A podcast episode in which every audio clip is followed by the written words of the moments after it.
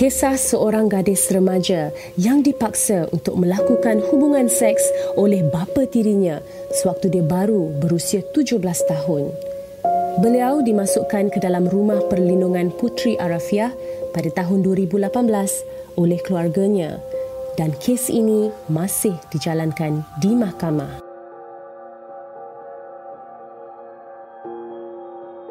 Terima kasihlah sebab sudi bersama dengan kita hari ini. Bismillahirrahmanirrahim. Saya seorang anak tunggal berasal dari Perak. Uh, dibesarkan oleh datuk dan nenek sehingga sekolah rendah. Macam mana dia dekat sini dah 2 tahun dah? Mak ayah saya dah bercerai. Ini mak saya dah bercerai dah dengan bapak tiri bekas bapak tiri saya lah. Dia macam kalau saya nak keluar dengan dia ke, mak saya memang bagi.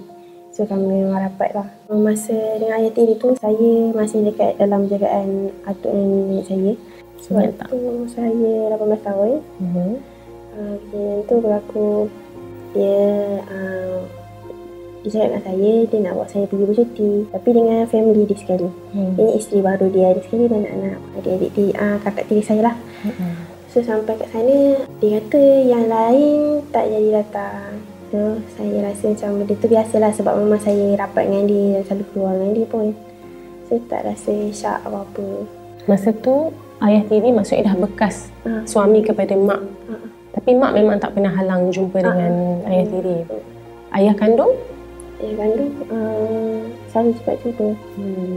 Jadi memang mak memang jenis yang sangat terbuka lah. Tak kisah anak perempuan dia keluar dengan uh, ayah tiri dia. Panggil ayah tiri apa masa tu? Saya panggil papa. Memang panggil papa Mm-mm. lah.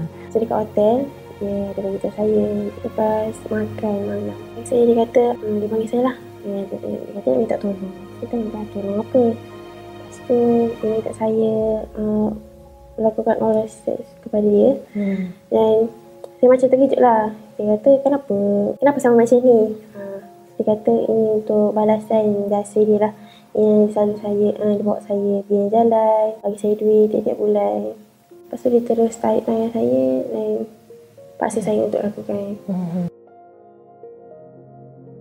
Kes uh, sumbang mahram seperti ni ya, sebenarnya uh, kalau kita fikirkan benda ni mustahil berlaku tetapi itulah sebenarnya hakikat yang berlaku di masyarakat kita.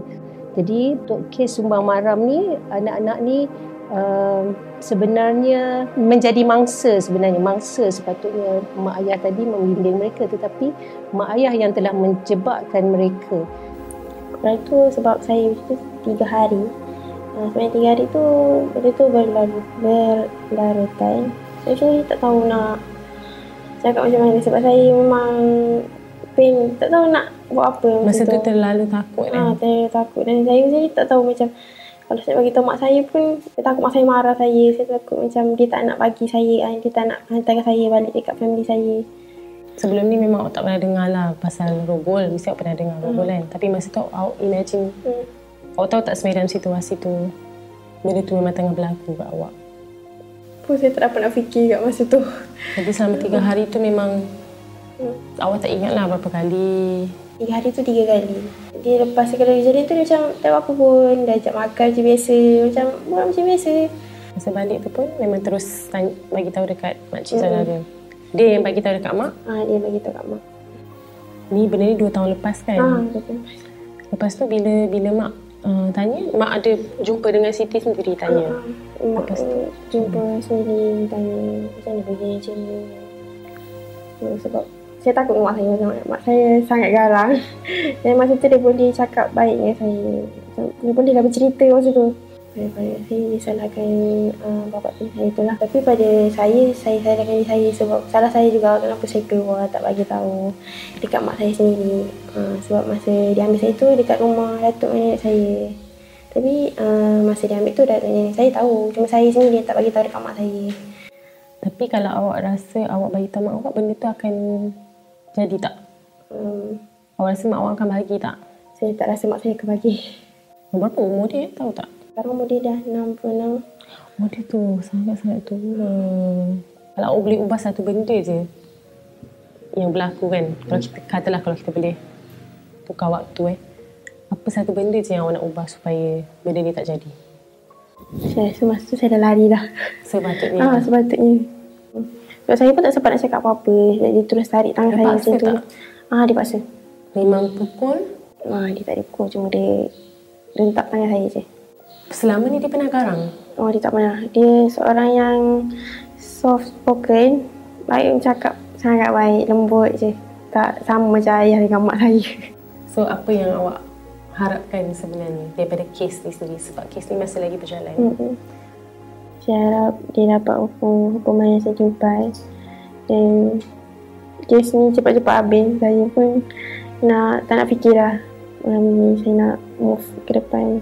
Saya harap kalau saya keluar dari sini, hukuman tu dah dijatuhkan. Apa cita-cita awak sebenarnya? Sebenarnya cita saya nak jadi seorang chef. Mm-hmm. InsyaAllah saya akan sama belajar lepas habis tempoh saya kat sini. Mm-hmm. Saya banyak juga belajar daripada sini. Ilmu kehidupan yang saya mungkin tak dapat dah lepas ni. Berikutan dengan kes Subhan Mahram ini, Mangsa merupakan seorang remaja yang berusia 19 tahun di mana uh, kejadian Subhan Mahram di Malaysia banyak melibatkan remaja-remaja di usia-usia tersebut dan kebanyakannya uh, Sumbang Mahram ini dilakukan oleh uh, pelaku-pelaku yang mempunyai hubungan yang rapat dengan mangsa itu sendiri mungkin di atas dasar kepercayaan daripada remaja itu sendiri ataupun atas dasar kepercayaan daripada ibu, bapa ataupun keluarga si mangsa. Pendekatan sebenarnya anak-anak ni perlu dididik dengan asas keagamaan tu sendiri. Jadi apabila dia mempunyai asas agama yang uh, yang betul-betul ya uh, mereka akan kenal ya adakah perbuatan yang mereka yang lakukan ni adalah uh, betul ataupun tidak. Okay, nasihat saya supaya kita lebih menyayangi diri kita, okay, lebih menjaga kesejahteraan hidup kita, lebih positifkan hidup kita supaya kita tidak terjebak ke dalam kancah yang lebih menghinakan. Dan kepada ibu bapa, ya, ibu bapa di luar sana supaya lebih peka tentang perkembangan anak-anak dan lebih luangkan masa yang berkualiti bersama dengan anak masing-masing. Kes sumbang mahram bukanlah sesuatu yang baru di negara kita. Malah, peningkatan kes ini saban tahun kian membimbangkan. Apa yang pasti, seperti jenayah sosial lain, sumbang mahram boleh dibendung jika semua memainkan peranan. Tiada gadis yang layak menjadi mangsa nafsu serakah ahli keluarganya sendiri.